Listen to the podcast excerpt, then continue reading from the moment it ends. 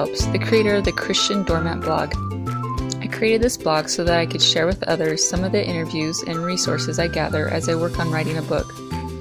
The best way to describe these interviews is by comparing them to the conversations between Mitch Albom, the author of Tuesdays with Morrie, and his university professor, Morrie Schwartz. From time to time, I get the opportunity to talk with the Morries in my life and ask them questions and listen to their perspectives on different topics.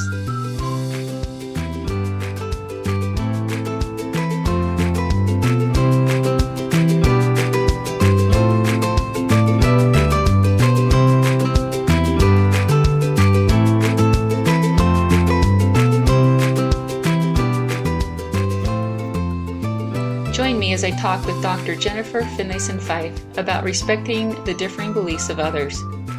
Dr. Finlayson Fife is a licensed psychotherapist with a PhD in counseling psychology from Boston College, where she wrote her dissertation on LDS women and sexuality. She has taught college level classes on human sexuality and currently has a private therapy practice in Chicago, where she lives with her husband and three children.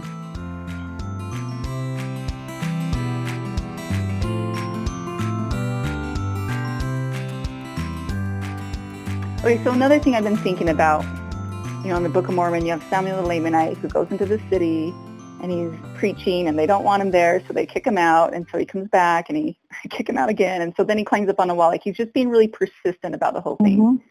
And I and I know me and my own bias, like that I'm like cheer, I'm cheering him on, like you go, Samuel, like.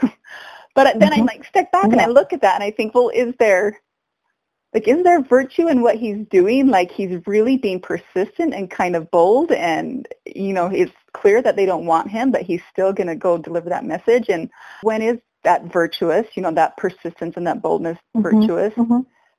so i guess in my Yeah. mind i'm trying to figure out like well, what's the moral goodness in being bold and persistent in your beliefs and sharing them even when they don't want to be shared and when is it really crossing Yeah. boundary where it's it's just there is no goodness in what you're doing I mean, I think what I would say is you're asking the right questions about it because I think you have to look at what is it actually creating.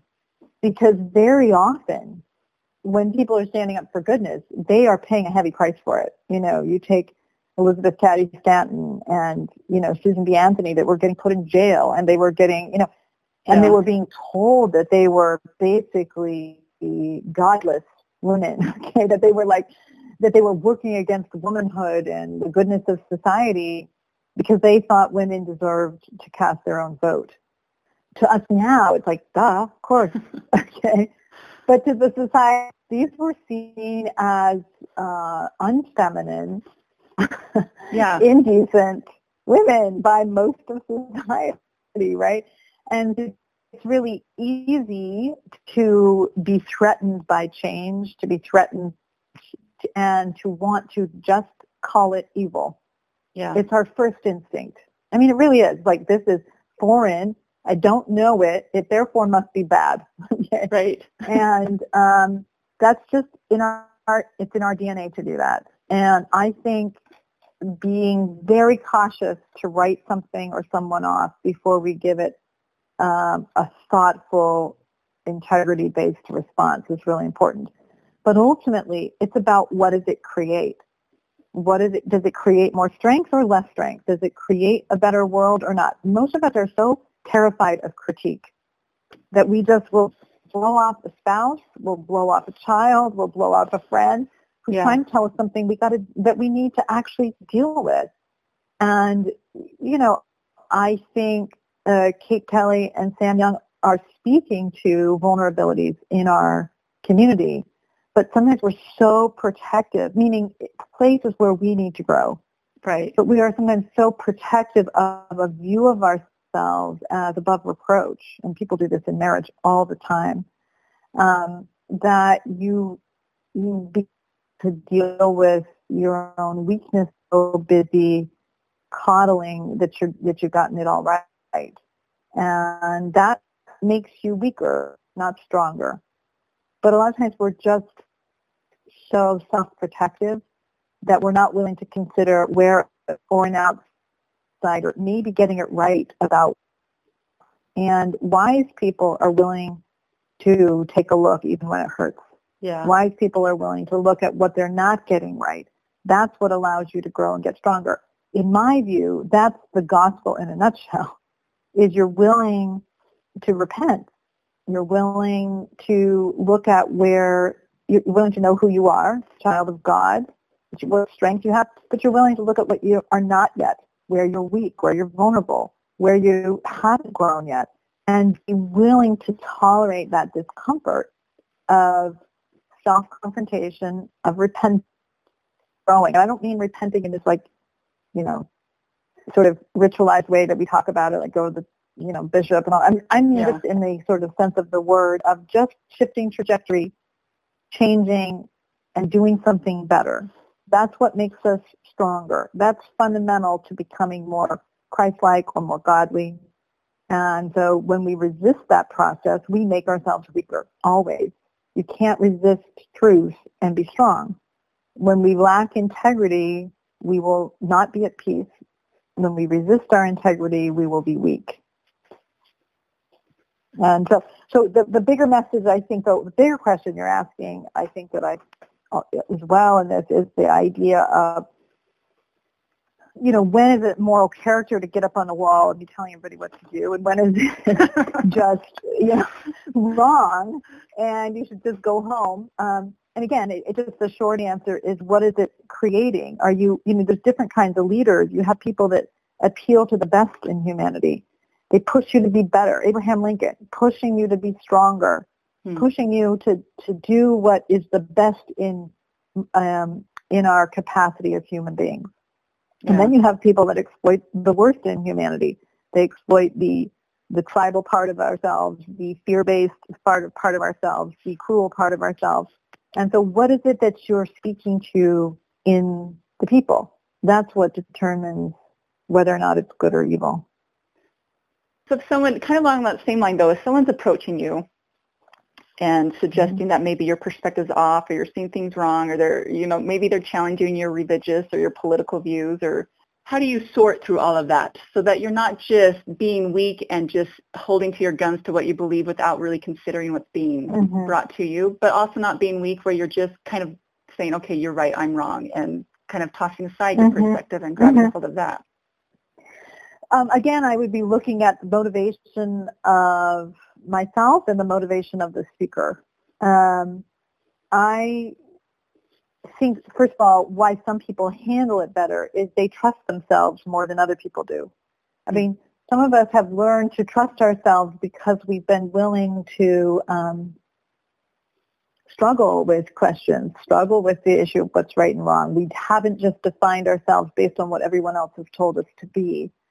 And so we trust our ability to think through something and we trust our ability to kind of struggle with it honestly. I think those of us who have run our lives more by seeking other people's validation feel threatened when someone else is pushing another view because they know that validation pressures them a lot. So they feel afraid of the part of them that is driven to comply or agree. hmm Um, or they feel challenged by the invalidation that's going to happen by somebody having a different view than them. So they may just resist the acknowledgement or the awareness of that real difference because they're too validation based. Yeah. Um, I think a second factor is what's, again, what's motivating the speaker.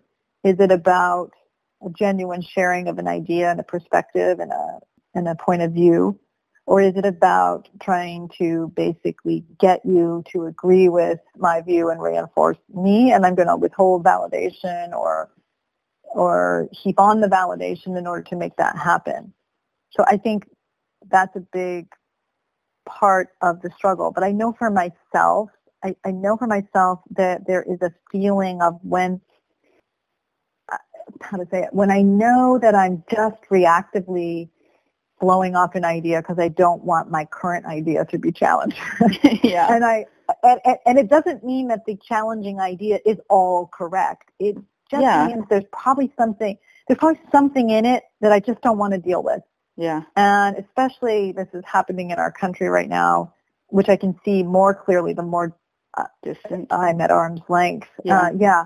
But I think that there is um, so much vilifying of the other side and creating a caricature of the other political view that you make it so you don't have to deal with what's true in it.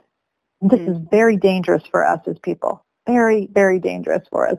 Very easy to do, especially the way that we consume the news, the way that it gets, how we, you know, reinforce the kind of caricature of the other side. Yeah. And it makes us, it's threatening. It makes us weaker because we aren't dealing with where we're blind. We're not caring about the collective because we, that, that, that divided house will fall. Okay.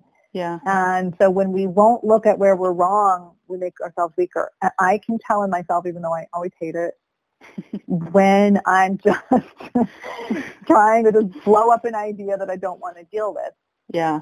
rather than taking an honest look at it and looking at what I might not be interested in dealing with, but something in there tells me there's truth in it that I need to look at. And the reason I don't like it is it's just inconvenient. It just means I have to grow up my own view. It means I have to expand myself towards other people uh, when I'd much rather just be right as I see things currently. Yeah. Um, but I, I, I think it's a self-honesty thing, and I can kind of feel it when I'm just trying to kind of minimize something so I don't have to see it. I guess and then there's just there's value in like self-confrontation, whether or not. I mean, you think about like this the Lamanites and the, and the Nephites, and I think, man, what would I? How would I have reacted if I was a Lamanite or a Nephite? And Yep. one of them's coming to me and saying, "Hey, your traditions are wrong." But I think it doesn't seem to be dangerous to self-confront or to consider whether or not there's Right. any truth in what's being presented. But I still think, I mean, what you're saying is there's value in. the Yeah, it makes you stronger.